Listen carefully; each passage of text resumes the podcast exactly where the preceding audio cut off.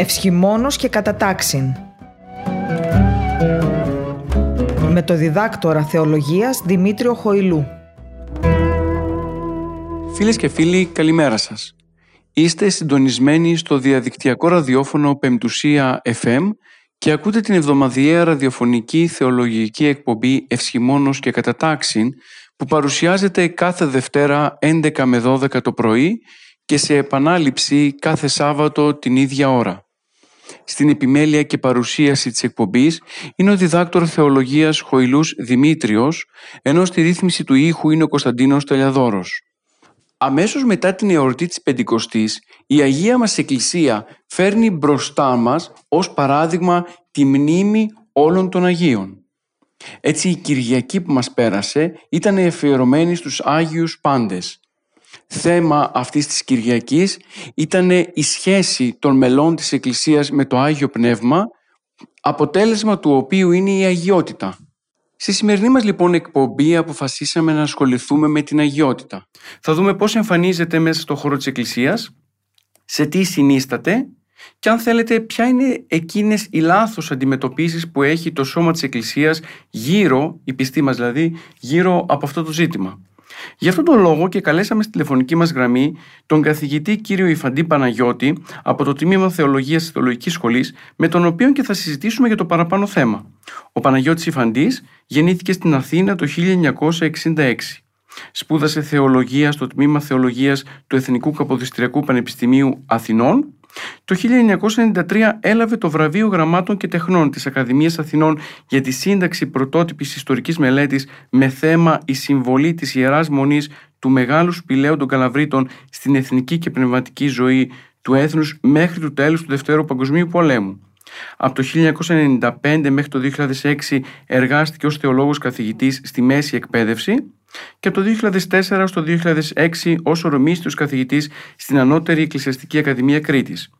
Το 2004 υποστήριξε τη διδακτορική του διατριβή στο τμήμα Θεολογίας του Αριστοτελείου Πανεπιστημίου Θεσσαλονίκης με θέμα «Η θεολογία του Φραγκίσκου της Ασίζης, ορθόδοξη κριτική προσέγγιση» και το Σεπτέμβριο του 2006 διορίστηκε λέκτορας στον τομέα εκκλησιαστικής ιστορίας, χριστιανικής γραμματείας, αρχαιολογίας και τέχνης του Τμήματος Θεολογίας του Αριστοτελείου Πανεπιστημίου Θεσσαλονίκης, ενώ τον Αύγουστο του 2010 διορίστηκε επίκουρος καθηγητής στο ίδιο τμήμα. Έχει εκδώσει διάφορα βιβλία και ταυτόχρονα έχει κάνει και δύο ποιητικές συλλογές και, ε, και υπάρχουν και ποίηματά τους σε λεγοτεχνικά περιοδικά. Κύριε καθηγητά, ευχαριστούμε ιδιαίτερως που αποδεχτήκατε την πρόσκλησή μας να μιλήσετε και να βοηθήσετε τους ακροατές μας να κατανοήσουν τι είναι η αγιότητα, πώς εκφράζεται και πώς τελικά θα πρέπει να παρουσιάζεται στο σήμερα. Δική μου είναι η χαρά που βρίσκομαι μαζί σας αυτή την ώρα και με τους ε, ακροατές σας για να θίξουμε αυτό το θέμα. Δεν ξέρω αν μπορώ να βοηθήσω από την πλευρά μου, απλώς κάποιες σκέψεις θα μπορούσαμε να ανταλλάξουμε, κάποιους στοχασμούς γύρω από αυτή την έννοια, όπως είπατε, της αγιότητας που πρώτα απ' όλα είναι μια εμπειρία και αργότερα καταγράφεται ή αναλύεται ως έννοια ε, και εντάσσεται βέβαια στο χριστιανικό λεξιλόγιο ότι η πηγή του βρίσκεται ήδη στη βίβλο, στην Παλαιά Διαθήκη, έτσι, ε, αλλά γνωρίζει κάποιες ενοιολογικές ε, τροπές, συρρυκνώσεις ή διευρύνσεις ε, στο πέρασμα των αιώνων. Είναι, θα λέγαμε, μία έννοια ή ένα μέγεθος, μία ποιότητα, η αγιότητα, η οποία συνηφαίνεται με την πορεία την ιστορική του παλαιού Ισραήλ, έτσι, του, του εκλεκτού λαού ε, του Θεού, των Εβραίων, που ήταν και θα λέγαμε η πνευματική πρόγονη όλης της ανθρωπότητας και του χριστιανισμού και φτάνει μέχρι και σήμερα στην Εκκλησία του ε, Χριστού και την Εκκλησία του Παρακλήτου.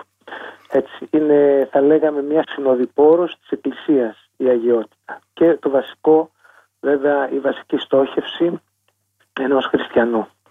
Άρα κύριε καθηγητά, εξ αρχής ε, μας λέτε ότι δεν μπορούμε να βάλουμε ε, συγκεκριμένο ορισμό περί της αγιότητας; Ε, μάλλον ε, θα έλεγα ότι υπάρχουν διαφορετικοί ορισμοί κατά, την, ε, κατά το πέρασμα των αιώνων γιατί κάθε όρος έτσι, προσλαμβάνει μια συγκεκριμένη σημασία μέσα σε ένα περιβάλλον όχι μόνο γλωσσικό αλλά και πνευματικό, πολιτιστικό έτσι, διαφορετικό λοιπόν, διαφορετική σημασία έχει ο όρος στο περιβάλλον της, ε, το γλωσσικό και το πνευματικό της Αγίας Γραφής και λίγους αιώνες αργότερα ή ένα-δυο αιώνες αργότερα μετά δηλαδή από την, ε, ε, τα χρόνια της ε, Καινής Διαθήκης βλέπουμε αυτός ο όρος να ε, παίρνει ένα άλλο περιεχόμενο να συρρυκνώνεται και εν πάση περιπτώσει να αποκτά μια νέα ταυτότητα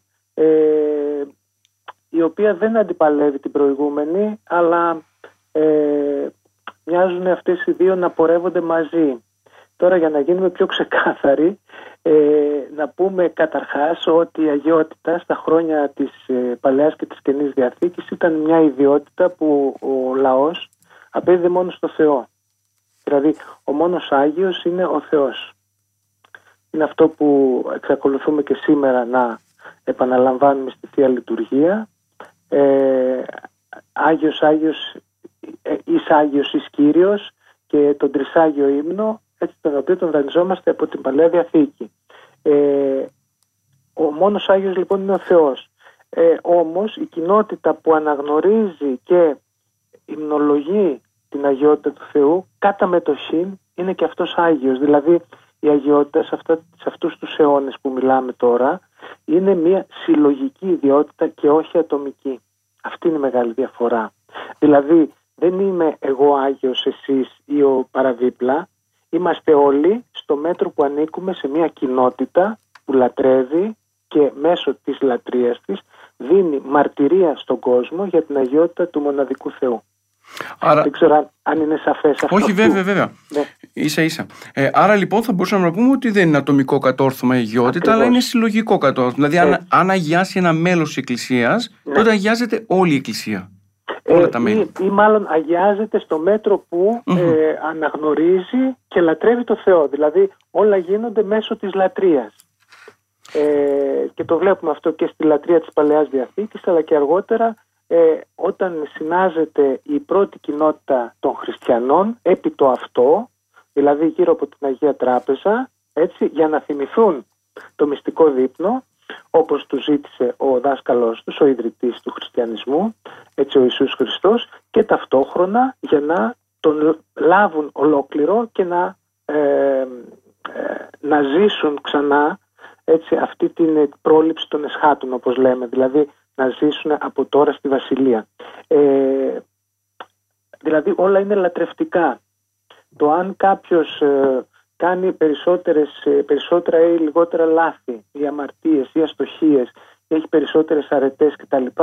Όλα αυτά εντάσσονται πάλι στην κοινότητα. Δεν είναι ε, προσωπικές αστοχίες του καθενός, έχουν τη βαρύτητά τους, αλλά δεν εξαρτάται η αγιότητα κάποιου από τα λάθη του, αλλά είναι κάτι το οποίο ε, απορρέει για τον καθέναν από την ένταξή του, την οργανική, την κοινότητα, όπως λέμε, τη λατρεύουσα κοινότητα, δηλαδή στον εκκλησιαστικό, στο εκκλησιαστικό ε, γίγνεσθε. Ε, αργότερα όμως, σιγά σιγά, δηλαδή μετά από την, ε, όταν άρχισαν κυρίως οι διωγμοί, έτσι, διωγμούς έχουμε και στην Καινή Διαθήκη, βλέπουμε τον ε, πρωτομάρτυρα Στέφανο, ο οποίος λιθοβολείται από τους ε, ε, συμπατριώτες του. Έχουμε βέβαια και τον, τον, τη Σταύρωση του Χριστού πριν, ε, που είναι ο πρώτο μάρτυρας, αυτός είναι ο αρχιμάρτης όπως λένε οι πατερικές πηγές, ο Αστέριος Αμασίας εμπροκειμένου. Ε, ακολουθεί ο, ο πρωτομάρτυρας Στέφανος. Έχουμε διωγμό, όμως ακόμη ε, δεν έχουμε αγιολογική τιμή. Γιατί, διότι η αγιότητα ανήκει σε όλους. Ε, ο Απόστολος Παύλος Φερρυπίν ε, όταν απευθύνεται στους ε, παραλήπτες των επιστολών του τους αποκαλεί Αγίους.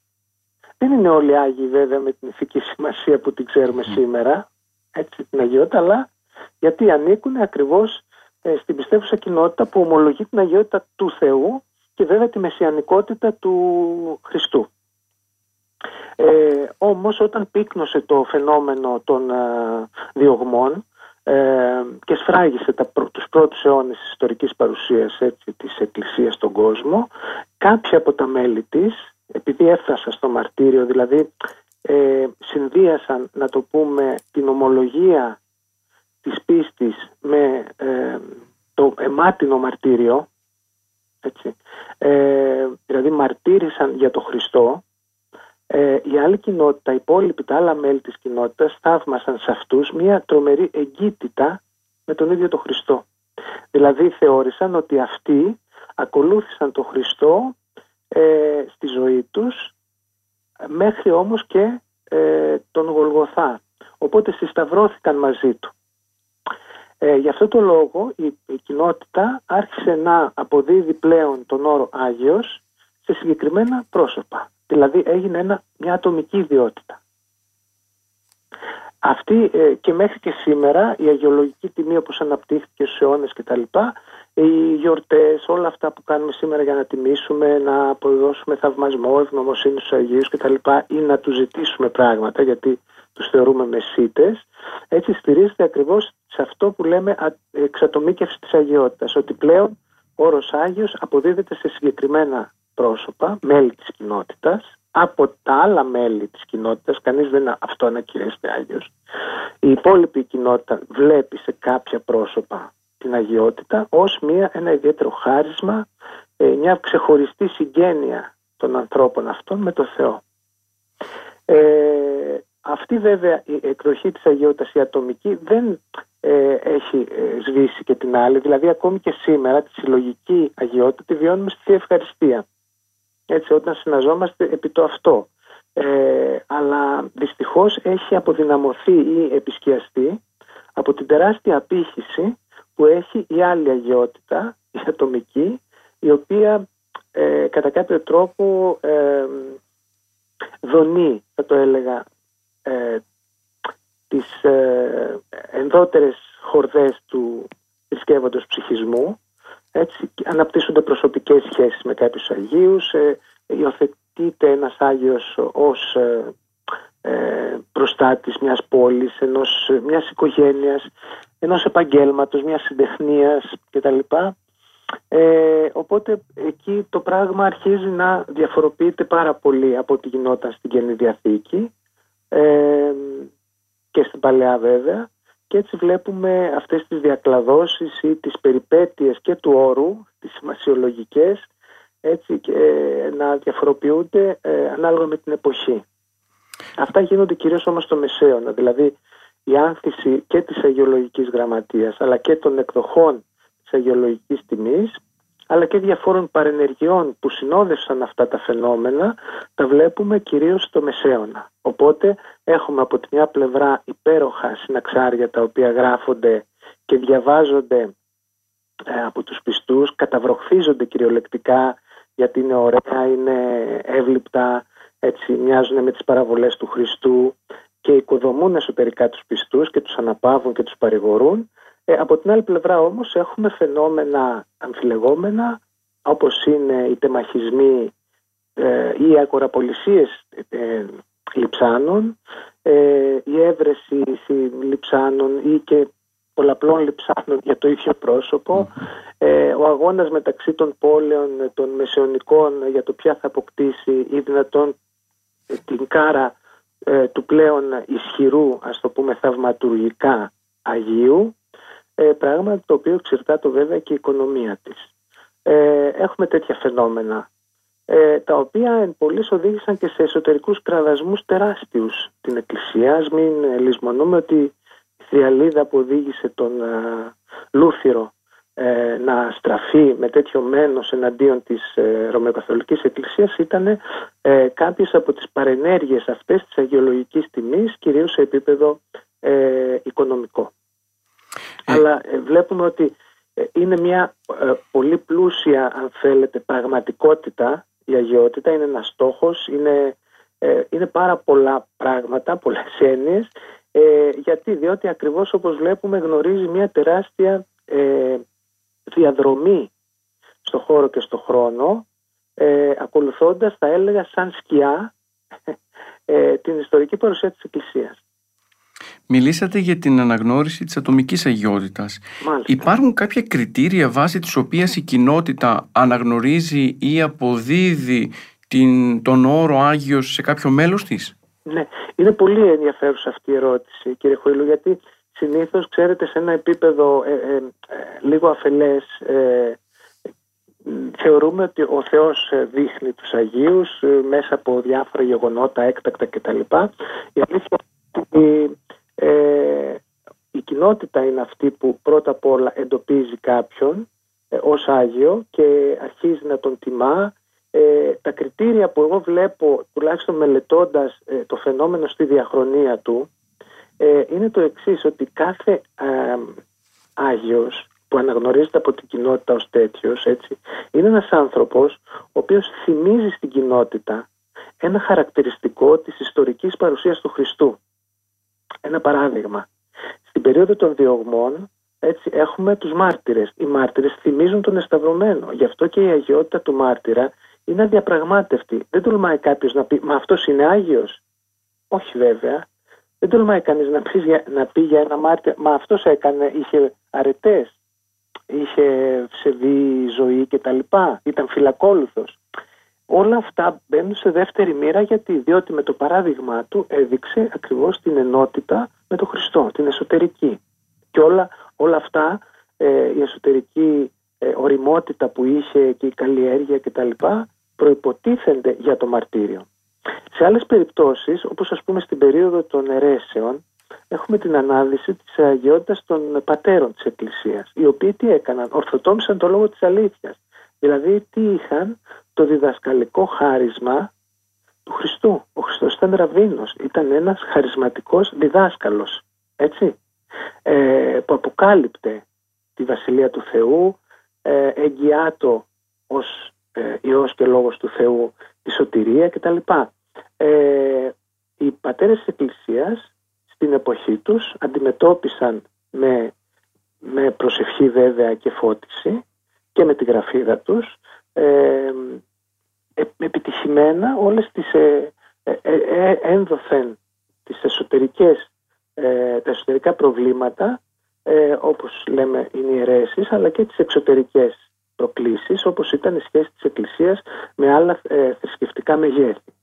Γιατί γνωρίζουμε ότι και ο, ο ο εθνικός κόσμος βέβαια δεν κάμφηκε με την Κωνσταντίνια Καμπή το 313 εξακολούθησαν να υπάρχουν πυρήνες και υπήρχε μια ένταση μεγάλη. Εν πάση περιπτώσει ε, αυτοί θύμισαν όπως λέμε στην κοινότητα τον διδάσκαλο Χριστό. Σε άλλες περιπτώσεις όμως έχουμε ε, θαυματουργικές δράσεις οι οποίες θυμίζουν επίσης τα θαύματα του Χριστού. Έτσι δεν είναι; Mm-hmm. ε, τις ιάσεις και τα λοιπά θέλω να πω λοιπόν ότι κάποιες από αυτές τις πτυχές που έχει περισσότερο ανάγκη εκείνη τη συγκεκριμένη στιγμή ή την εποχή έτσι, η πιστεύουσα κοινότητα τις εντοπίζει σε κάποια πρόσωπα πολύ συγκεκριμένα ε, τα οποία τιμά ως Ιωνί Χριστούς. Μπορεί να φαίνεται λίγο, δηλαδή σχεδόν Χριστούς. Ε, δεν είναι τόσο βλάσφημο αυτό. Ε, το βλέπουμε και στις πηγές δηλαδή τις αγιολογικές. Δηλαδή βλέπανε ένα Χριστό στο πρόσωπο του Τάδε Αγίου.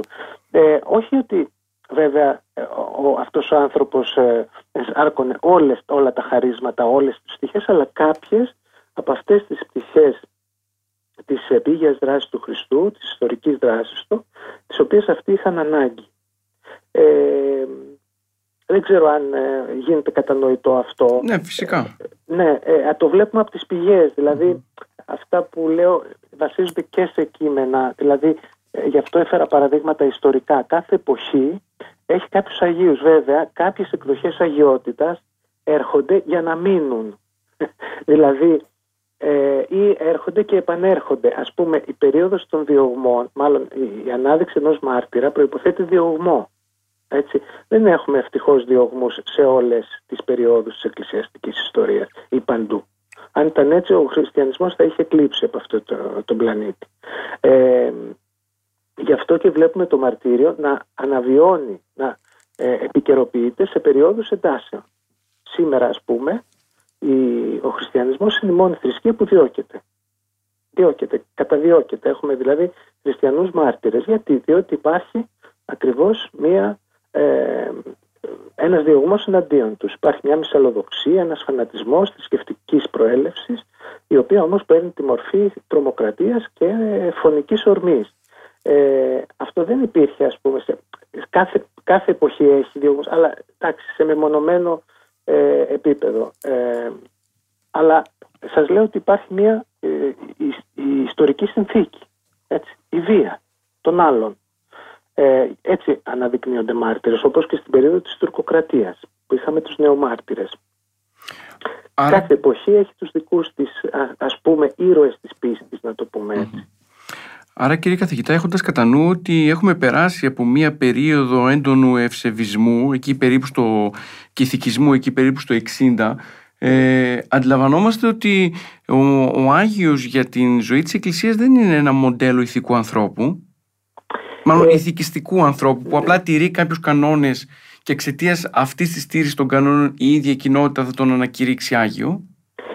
Ναι, κοιτάξτε, ε, τέτοιου είδους ηθικές, ας το πούμε, ε, συρρυκνώσεις της αγιότητας τις έχουμε από παλαιότερα. Δηλαδή, ε, κυρίως αυτό, η ηθικοποίηση της αγιότητας, χωρίς αυτό να είναι κάτι κακό κατά ανάγκη, γιατί άλλο είναι το ήθος και η ηθική, άλλο είναι ο ηθικισμός, έτσι. Ε, αυτοί που κατόρθωσαν να, ε, να το πω έτσι κάπως ποιητικά ας πούμε, να, ε, ε να κάνουν μια ε, επέμβαση, ας πούμε, μια ακτινογραφία στην πνευματική ζωή, έτσι, ήταν οι χαρισματικοί μοναστικοί ηγέτες, οι πρωτοπόροι της ασκητικής εμπειρίας και οι καθηγητές της ερήμου, έτσι, οι φορείς της, της σοφίας της ερήμου. Λοιπόν, αυτοί ανάμεσα σε όλα τα άλλα, τα πλούσια, τα ωραία, με τα οποία μπόλιασαν και την κοινωνία, έτσι, δηλαδή εκτός ερήμ την πόλη και τις ενορίες κτλ. Ε, έκαναν και αυτό, δηλαδή άρχισαν να ε, καταλογοποιούν τις, ε, τις αρετές και βέβαια να τις αντιστοιχούν με κάποια πάθη. Έτσι. Ε, έτσι σιγά σιγά αρχίζει να διαμορφώνεται έτσι, μια ηθικοποίηση του, του, του, της ε, αγιότητας η οποία όμως πολύ αργότερα μπορεί να παίρνει και μορφές ε, ε, να το πω έτσι πιο αμφιλεγόμενες, πιο συζητήσιμες γιατί ακριβώς ε, τίνει το να σε κάποιες εκδοχές όπως είπατε ευσεβιστικές εσείς αναφερθήκατε στις, στον περασμένο αιώνα αλλά τέτοια φαινόμενα είχαμε και στη Δύση ως αντίδραση ο πιετισμός ας πούμε είναι μια αντίδραση στην οησιαρχία ε, του σχολαστικισμού και τα λοιπά, κυρίως του Ρωμακαθολικού βέβαια. Ε, αυτά τα πιετιστικά κινήματα δώσαν πάρα πολύ μεγάλη σημασία στην πράξη, ε, στο συνέστημα και τα λοιπά. Και βέβαια όλα αυτά διαμόρφωσαν μια τέτοιου είδους ευσέβεια. Ε, δυστυχώς αυτή η ευσέβεια, μολονότι βέβαια δεν έχει ρίζες στην Ορθόδοξη παράδοση, ε, στα καθημάς ε, επενδύθηκε και με ένα, μια πατερική στόφα θα έλεγα έτσι, ε, αν μου επιτρέπετε ο όρος, ε, για να ορθοδοξοποιηθεί. Και αυτό το βλέπουμε σήμερα ακόμη και μέσα σε μοναστικά περιβάλλοντα. Ε, δυστυχώς να έχει επισέλθει, να έχει διεισδύσει ένας, πολύ, ένας άκρατος έτσι, ασφικτικός ηθικισμός ο οποίος βρίσκει μια ετικέτα ας πούμε οι πατέρες λένε ή σύμφωνα με τους πατέρες χωρίς να αναφέρεται ποτέ κανένας πατέρας έτσι. Γιατί οι πατέρες και μεταξύ τους έχουν αρκετές διαφορές ανάλογα με την εποχή που έζησαν και τα προβλήματα που αντιμετώπισαν. Εν πάση περιπτώσει, ναι, έχουμε δυστυχώς και τέτοια φαινόμενα όπου ο Άγιος στην πραγματικότητα μεταμορφώνεται σε ένα ηθικό πρότυπο έτσι, ε, ή αν θέλετε ε, αντί να βοηθάει να φτάσει κάποιος στο Χριστό μπορεί να γίνεται και τροχοπέδι στην πορεία. Τι εννοώ με αυτό; Οι Άγιοι από πάντα ενέπνεαν ε, συμπεριφορές, ε, στάση ζωής, ε, οικοδομούσαν πνευματικά τον πιστό και την κοινότητα. Έτσι, γιατί η κοινότητα έβλεπε στα πρόσωπά τους ένα προορισμό τον οποίο αυτή η κοινότητα τίνει. Εκείνοι όμως τον έχουν φτάσει, οπότε τους τιμά και τα λοιπά. Ωραία. Ε, όμως από πάντα οι Άγιοι πάντα έτσι ε, λειτουργούσαν ως οδοδείκτες. Δηλαδή είναι σαν ταμπέλες στο δρόμο που γράφουν πάνω προς το Χριστό, αν με επιτρεπετε την παρομοίωση. Το πρόβλημα πότε έρχεται και το ζούμε αυτό. Ή το έχουμε ζήσει και το ζούμε. Όταν οι άνθρωποι αντί να πηγαίνουν προς τα εκεί που δείχνει η ταμπέλα στέκονται στην ταμπέλα. Καταλάβατε, δηλαδή ναι, ναι. τιμούν τον οδοδείκτη και όχι τον προορισμό στον οποίο δείχνει ακριβώς αυτή η, η πινακίδα στο δρόμο. Ε, και εδώ έχουμε ακριβώς και τέτοια φαινόμενα μιας νοσηρής, ε, όχι προσήλωσης, αλλά προσκόλλησης που αγγίζει, αν μου επιτρέπετε πάλι την έκφραση, και τα όρια της ειδωλολατρίας ή της πρόσωπολατρίας. Έχετε απόλυτο δίκιο. Ε, ε, δηλαδή όταν ένα πρόσωπο οποιοδήποτε πρόσωπο λατρεύεται, γίνεται είδωλο. Γιατί, διότι η λατρεία, σύμφωνα με την 7η Οικουμενική Σύνοδο, αποδίδεται μόνο στο Θεό. Οπότε, οποιοδήποτε Άγιος, ε, όσο ο άνθρωπος, και χωρίς να φταίει ο ίδιος βέβαια, δεν ευθύνεται ο ίδιος για την ειδωλοποίησή του. Όσο Άγιος και να είναι, όποιος τον, τον, τον αντιμετωπίσει ως είδωλο, αντί να ωφελείται, βλάπτεται. Έτσι. Γιατί χάνεται το πρόσωπο του Κυρίου. Ναι, ακριβώς. Δηλαδή λειτουργεί ανταγωνιστικά. Αντί ο Άγιος να... Κοιτάξτε, θα σας φέρω ένα παράδειγμα για να γίνει πιο κατανοητό αυτό. Ε, στην, ε, όταν μπαίνει κάποιος στην εκκλησία, έτσι, στο, ε, υπάρχει μπροστά του, ε, δεν βλέπει το, το ιερό. Γιατί, διότι υπάρχει μπροστά το εικονοστάσι. εκείνο το εικονοστάσι έχει πάντα επάνω του δύο εικόνες. Έτσι, είναι εκτός από την εικόνα του Χριστού και την εικόνα στην οποία είναι αφιερωμένη στον Άγιο ή στο γεγονός που είναι αφιερωμένη η Εκκλησία υπάρχει η εικόνα της Θεοτόκου πάντα και υπάρχει και η εικόνα του Ιωάννη του Προδρόμου. Ε, τι σημαίνει αυτό, γιατί αυτά τα πρόσωπα είναι εκεί πάντα; Διότι δείχνουν στον πιστό ότι για να δει πιο μέσα, για να πάει πιο μέσα δηλαδή στα, στα Άγια των Αγίων κτλ.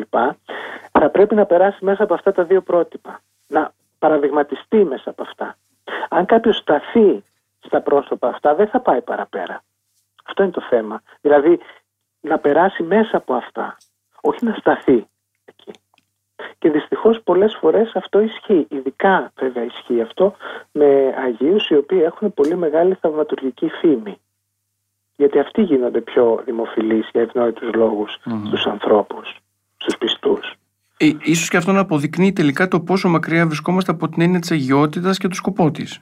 Δηλαδή όταν εμένουμε στα θαύματα και περιμένουμε να δούμε ο Άγιος αν θα κάνει θαύμα για να τον αναγνωρίσουμε mm. ως Άγιος κοινότητα μιλώ, ε, ίσως αυτό τελικά δείχνει και το πόσο μακριά βρισκόμαστε από αυτή την έννοια. Κοιτάξτε, καλός ή κακός, και αυτό πάλι αποδεικνύεται μέσα από τα γεγονότα, μέσα από την ιστορία, τη, ε, τη συμπεριφορά των ανθρώπων. Ε, ακόμη και μέσα στο χριστιανισμό εξακολουθούν να επιβιώνουν ανταλλακτικές ε, ε, μορφές θρησκευτικότητας mm-hmm. πρωτόγονες, δηλαδή αυτές που στηρίζονται στην ε, συνδιαλλαγή. Εγώ σου δίνω μια θυσία και εσύ πρέπει να μου εξασφαλίσεις ας πούμε καλό καιρό ε, ή ε, ένα χωράφι πολύ πλούσιο σε καρπούς έτσι, ή ε, να με προφυλάξει από τους σεισμούς κτλ. Ε, δυστυχώς εξακολουθούν να υπάρχουν αυτά και φαίνονται κυρίως ε, σε, αυτό που είπατε για, για τα θαύματα ας πούμε και το πώς αυτοί οι Άγιοι ας πούμε μας, όχι οι Άγιοι, μάλλον ο χειρισμός των Αγίων αυτών εκ μέρους μας μας οδηγεί πολύ μακριά. Ε, ναι, ε, εξακολουθούν αυτά να υπάρχουν και μέσα στο χριστιανισμό και βέβαια δεν μπορεί κάποιος να τα κατακρίνει ε, με την έννοια ότι όταν κάποιος, ένας άνθρωπος βρίσκεται σε τεράστια ανάγκη ε, θα προσπαθήσει να βρει βοήθεια από παντού. Ε, εντάξει. Ε, και ζητάει από τους Αγίους γιατί θεωρεί ότι αυτοί είναι πιο κοντά στο Χριστό και μπορεί πραγματικά να συμβάλλουν. Ε, εντάξει, αρχίζουμε να μπαίνουμε βέβαια σε μια άλλη διαδικασία τώρα και ψυχολογική mm-hmm. και τα λοιπά ε, που βέβαια επενδύεται με μια ευσέβεια αλλά ε, θυσιάζονται άλλα πράγματα.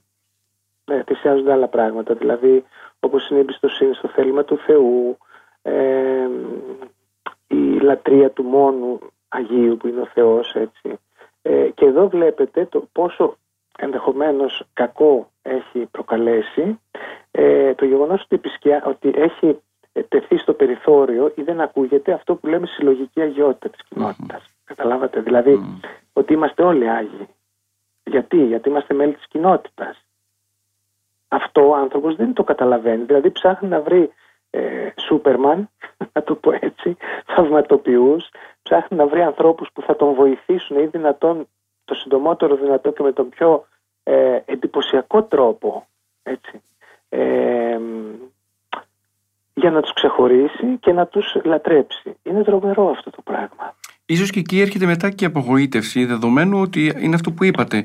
Εάν το θέλημα του Θεού είναι εγώ να παραμείνω με τον καρκίνο γιατί αυτό με σώζει mm. πνευματικά, τελικά ο Άγιος δεν θα επιτελέσει το θαύμα. Άρα αν εγώ πιστεύω στο Σούπερμαν όπως είπατε, τότε ναι, ναι. όταν δεν θα έρθει το θαύμα και δεν θα έχω κατανοήσει τι σημαίνει το γεννηθεί το θέλημά σου, τότε θα τα βάλω με τον Άγιο.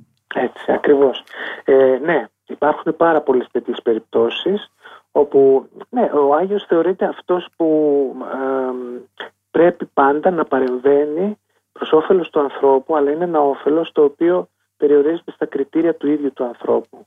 Ενώ ο Θεός γνωρίζει καλύτερα τον άνθρωπο τι έχει ανάγκη, αν δεχτούμε βέβαια όλοι τη θεία πρόνοια. Έτσι. Ε, δυστυχώς το λαό μας, ο λαός μας δείχνει αυτά τα σύνδρομα ή τις ε, καθυλώσεις σε μια πρωτόγονη θρησκευτικότητα ανταλλακτική, όταν σε μία από τις φοβερές ε, παροιμίες που είχε ανθολογήσει ο πατέρας της ελληνικής ε, λαογραφίας, ο Νικόλαος Πολίτης, διαβάζουμε «Άγιος που δεν θαυματουργεί δεν δοξολογεται Είναι τρομερό αυτό. Δηλαδή ότι η κοινότητα δοξολογεί κάποιον όταν αυτός ο κάποιος της κάνει τα χατήρια. Είναι τρομερό. Και έτσι εξηγείται και κάτι άλλο που είναι πασιφανές στον οποιονδήποτε, δηλαδή είναι εμπειρικά επιβεβαιώσιμο ότι ε, οι εκκλησίες που συνήθως ανεγείρονται προς τιμήν Αγίων έτσι, αναφέρονται σε πρόσωπα, αφιερώνονται σε πρόσωπα τα οποία αυτοματουργούν. Α πούμε ο Άγιος Νικόλος, ο Άγιος Γεώργιος, ο Άγιος Δημήτρης. Ενώ μίζωνες άλλοι Άγιοι, ε, μίζωνες ενώ ε, που έχουν προσφέρει στην Εκκλησία, έχουν βοηθήσει πραγματικά την κοινότητα κτλ επειδή δεν έχουν τέτοια θαυματουργική φήμη, δεν ε, δοξολογιούνται, δεν γιορτάζονται ενδεχομένως με τέτοια ας το πούμε ένταση και σε τέτοια έκταση. Ε, είναι ξεκάθαρο αυτό το πράγμα, ναι.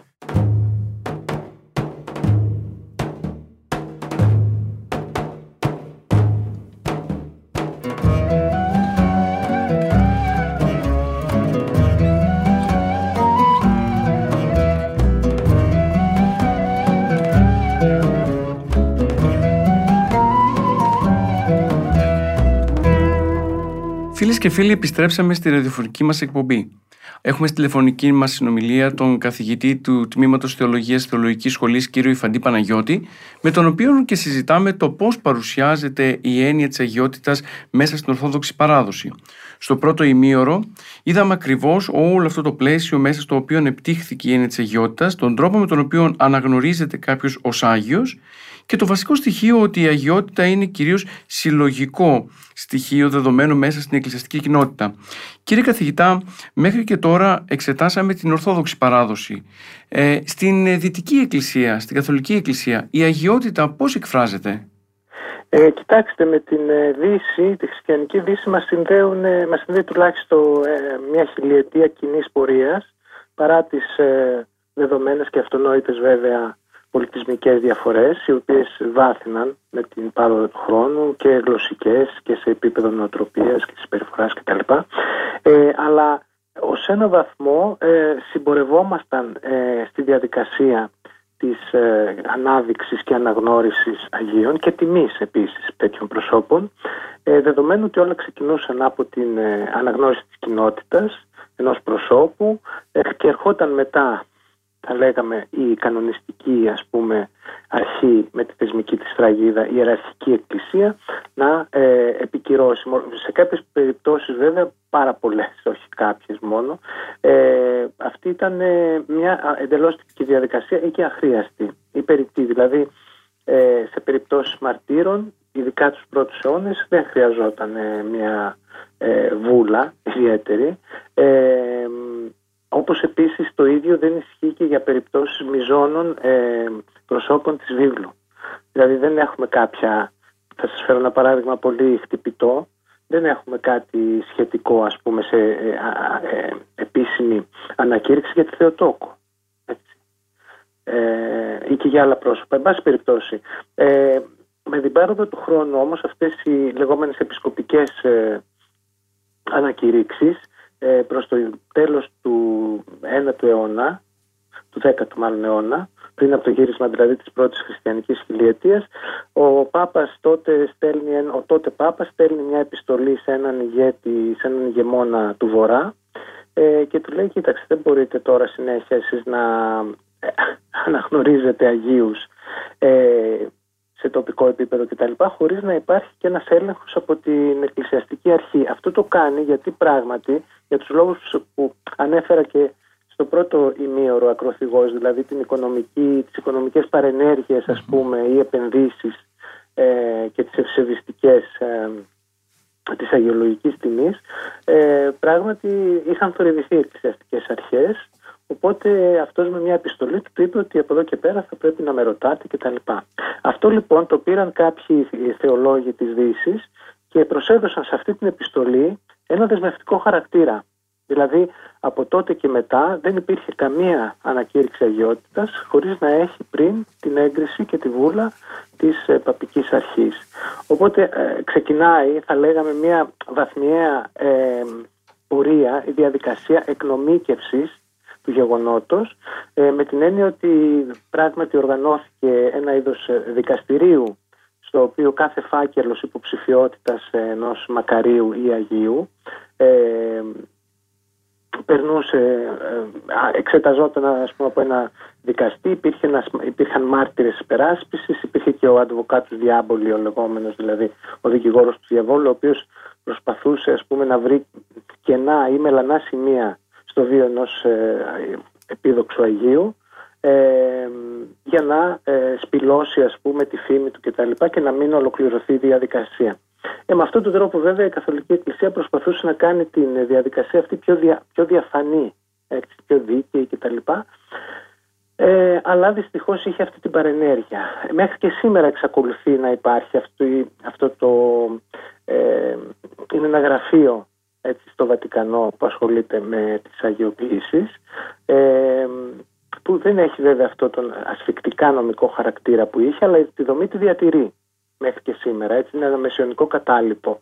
Αλλά ε, η Δύση είναι αλήθεια ότι τους ε, τελευταίες δεκαετίες του 20ου αιώνα ε, με την παρουσία του Πάπα Ιωάννη Παύλου του Δευτέρου αλλά και, στην, ε, και στον 21ο που διανύουμε τώρα βλέπουμε να έχει μια μεγάλη ευληγησία ε, και ανοιχτότητα στα πρόσωπα που επιλέγει. Δηλαδή έχει ξανοιχτεί ας πούμε σε ε, αγιοποίησης λαϊκών, γυναικών και ανδρών, πράγμα που μοιάζει αδιανόητο για την Ορθόδοξη Εκκλησία ακόμη, ε, η οποία παραμένει σταθερά σε πολύ συγκεκριμένα μοτίβα ας πούμε αγιότητας, εκτός από το μαρτυρικό δηλαδή έχουμε μια σχεδόν, ε, ε μια σχεδόν κυριαρχική απόλυτα ε, παρουσία της ε, οσιακής αγιότητας, δηλαδή των Αγίων ασκητών κτλ. Και, και κάποιων ε, αρχιερέων.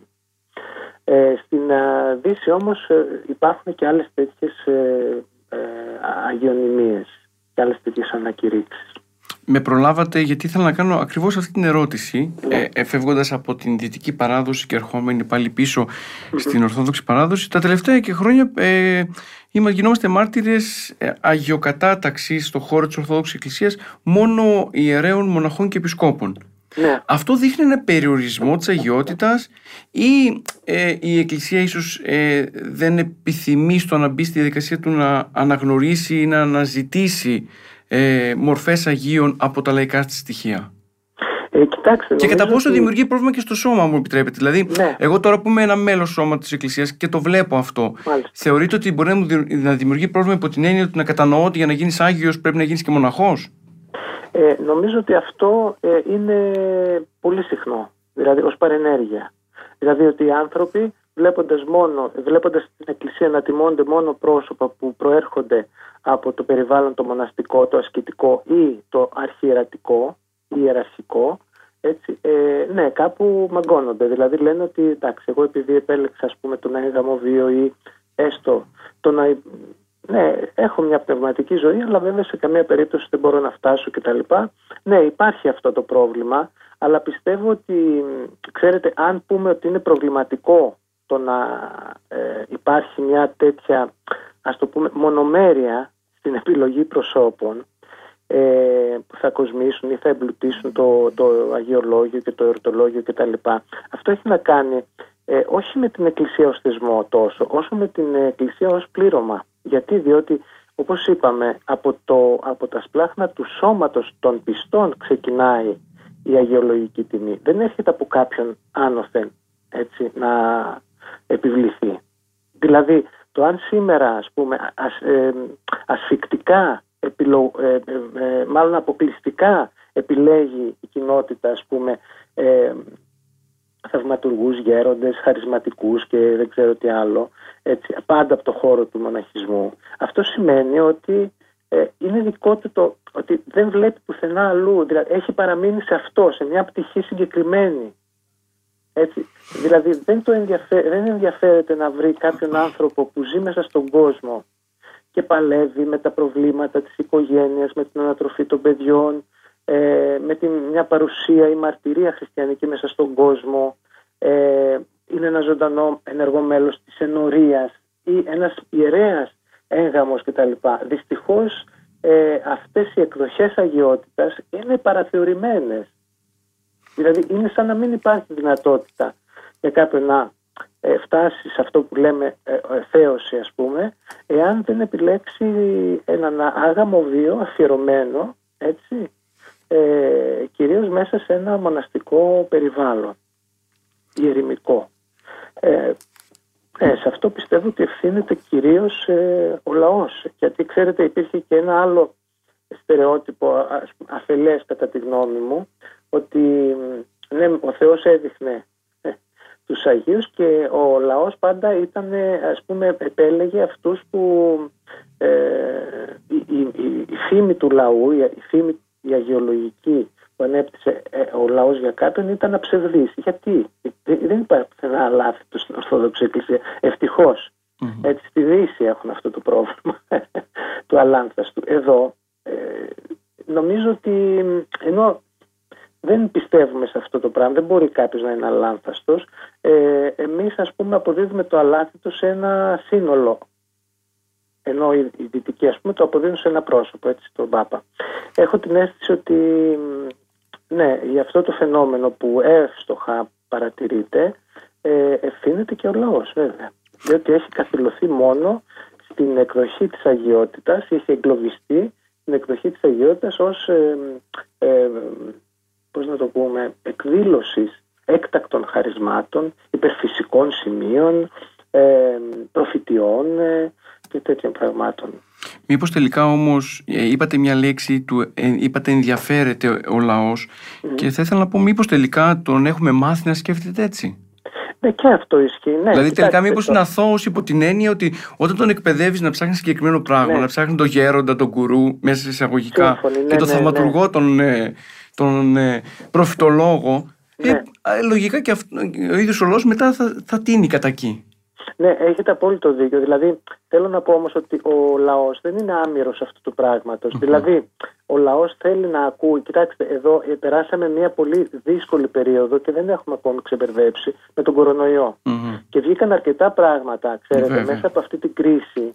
Βγήκαν και αρκετά πράγματα μέσα από τον εκκλησιαστικό οργανισμό, τα οποία, έχεν, ε, τα οποία υπήρχαν, αλλά δεν, δεν φαινόντουσαν τόσο πολύ. Δηλαδή, ε, θα σας φέρω ένα παράδειγμα. Έτσι. Είχαμε περίπτωση ε, πιστού ε, που μπήκε στη Θεία ε, Λειτουργία ενώπιον του Επισκόπου, έτσι χωροστατούντας του Επισκόπου και στέκεται στην πρώτη σειρά χωρίς να φοράει μάσκα.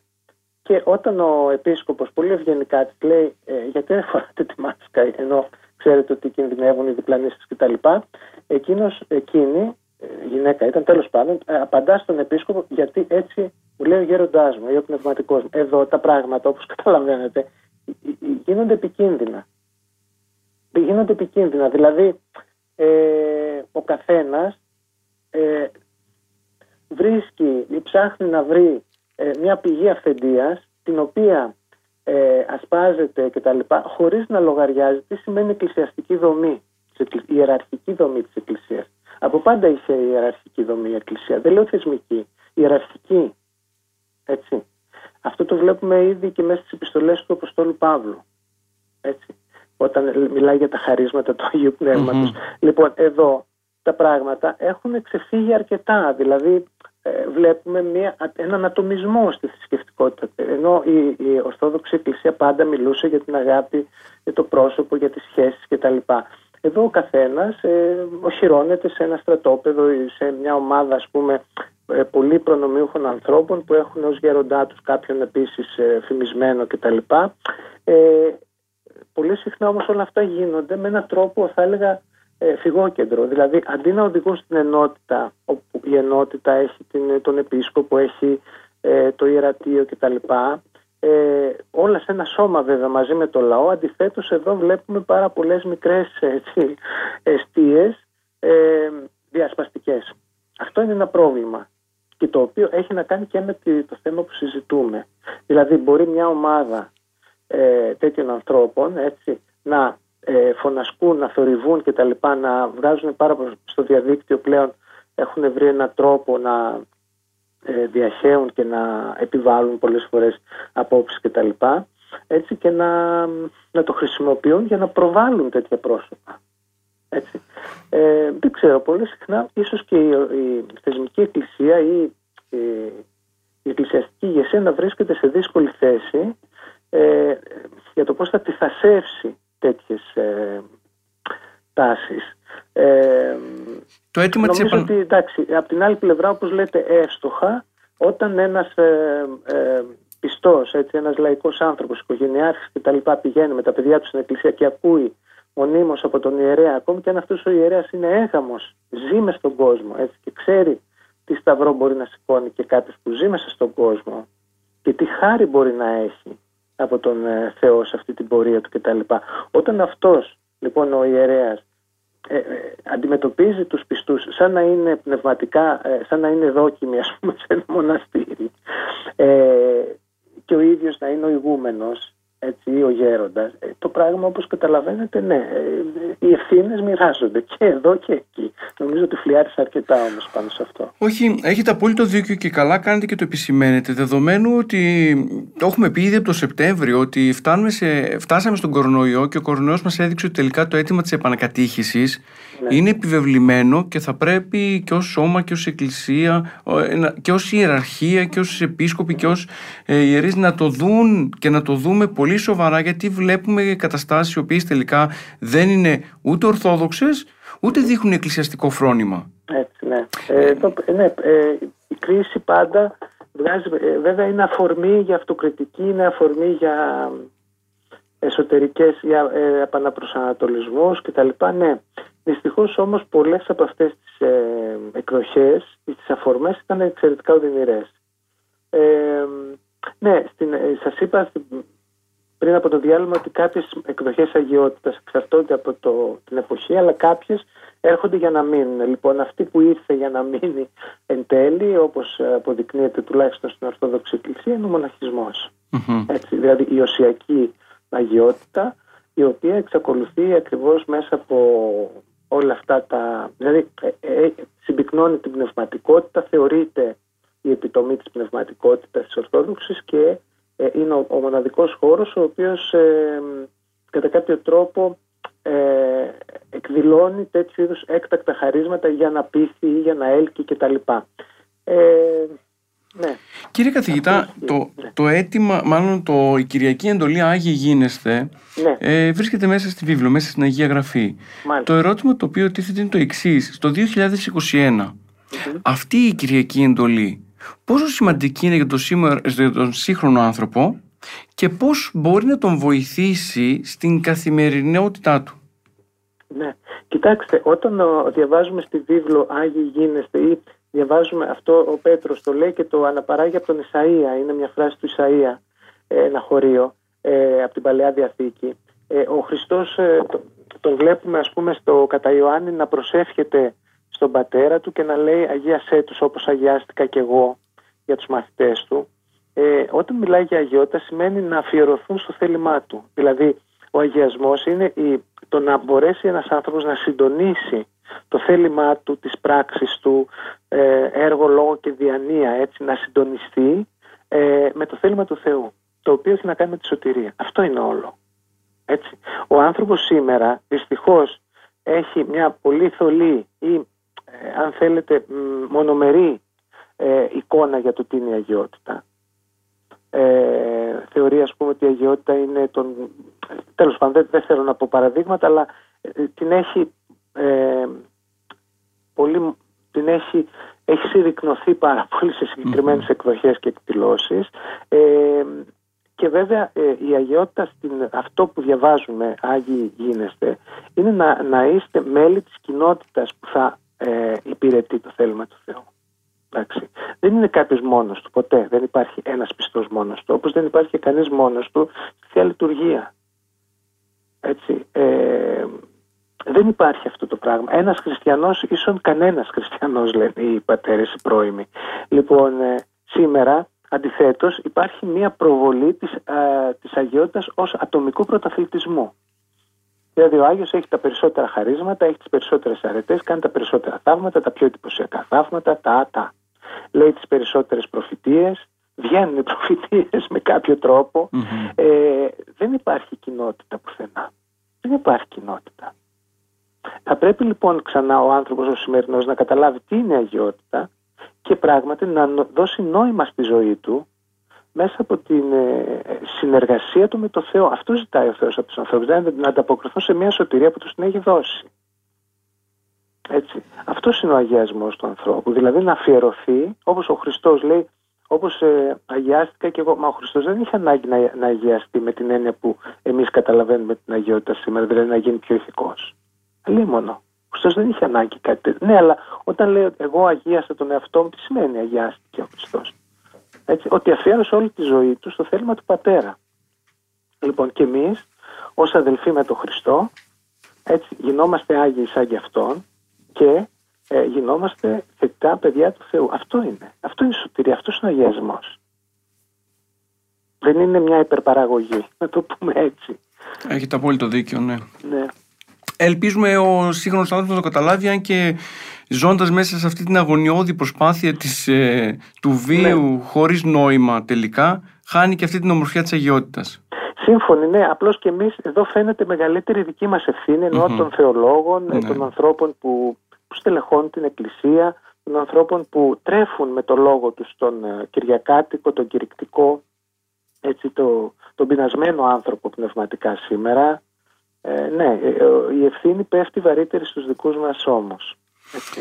Κύριε καθηγητά, σας ευχαριστούμε πολύ. Η εκπομπή μας έφτασε στο τέλος της. Ε, ήταν ε, ουσιαστικά αποκαλυπτικά για να μας δείξουν αυτή την πορεία της αγιότητας και το πώς μπορούμε να την ε, ε πετύχουμε και το πώς μπορούμε να την αναγνωρίσουμε καμιά φορά. Ίσως αυτό που είπατε ότι Άγιος μπορεί να είναι και η διπλανή χείρα γυναίκα που ζει σε ένα διαμέρισμα και προσπαθεί να ταΐσει τα παιδιά της ζώντας σε μια κοινωνία που προσπαθεί να την οδηγήσει μακριά από οποιοδήποτε ηθικό πρότυπο και αυτή ε, παραμένει σταθερή στις ε, εντολές του Κυρίου και στο θέλημά του.